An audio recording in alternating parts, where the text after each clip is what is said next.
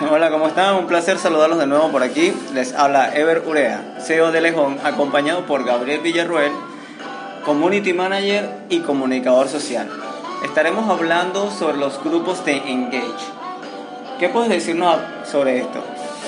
Bueno, primero que nada, mucho gusto, ¿qué tal? ¿Cómo están? Espero que se encuentren bien. Eh, ¿Qué te puedo decir sobre los grupos de engagement?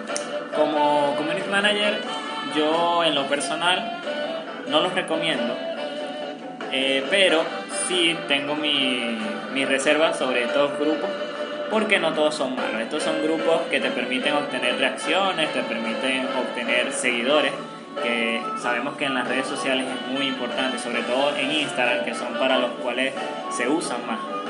Estos grupos basan, se basan en las interacciones de personas añadidas a esos grupos y que cada quien paga una cuota interactuando en otra cuenta y así generan el flujo de interacciones entre ellas. O sea, ¿quieres decir que mediante estos grupos puedes hacer que tu alcance sea aún mayor en tus distintas redes sociales?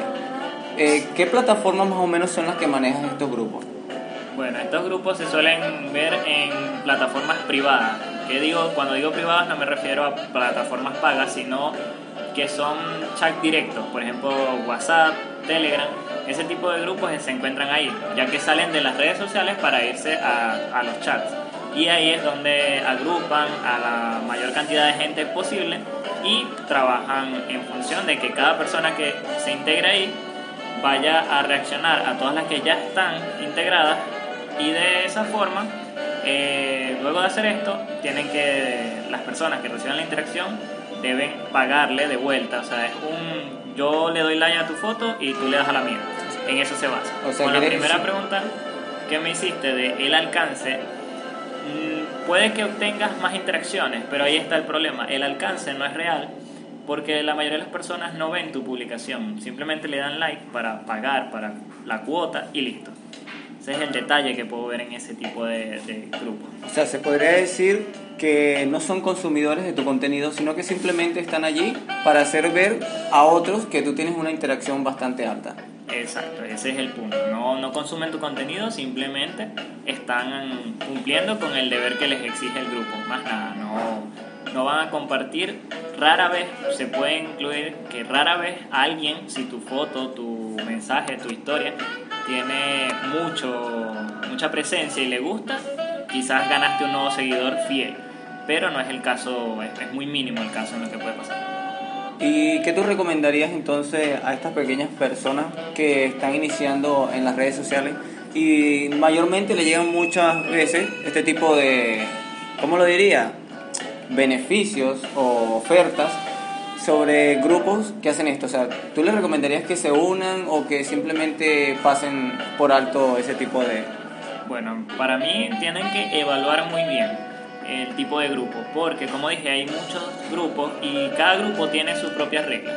Hay grupos que piden nada más un like, eh, tú le das un like a una persona y él te lo devuelve, simplemente eso.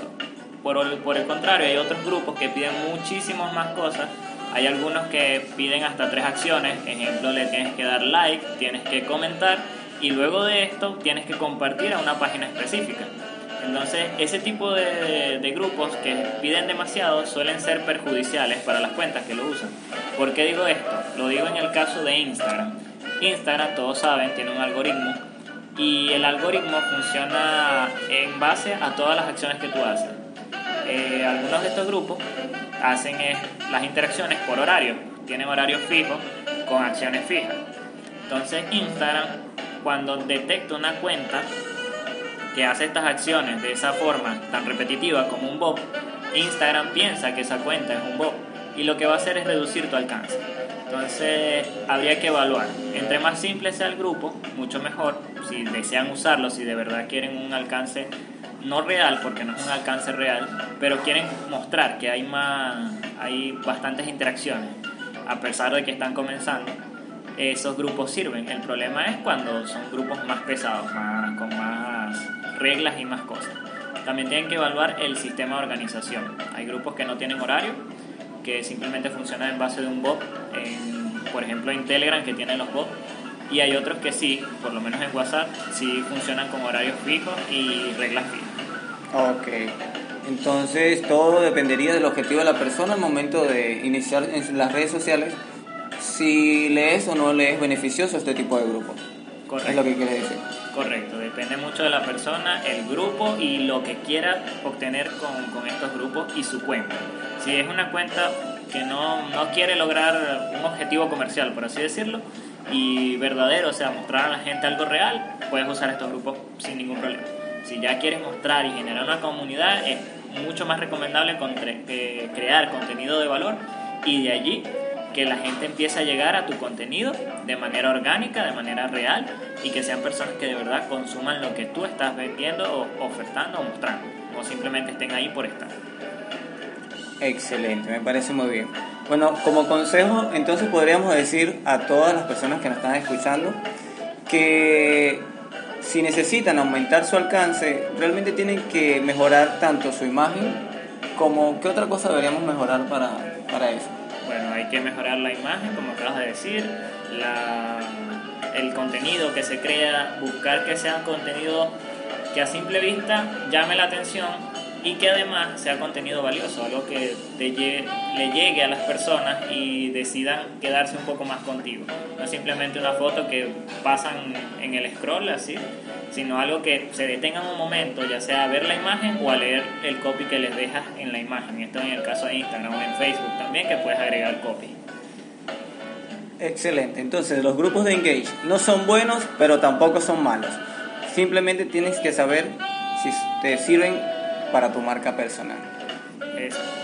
Que tener mucho cuidado y evaluar siempre. Eso es muy importante en estos medios. Evaluar, no tomar decisiones así porque sí o probar algo directamente.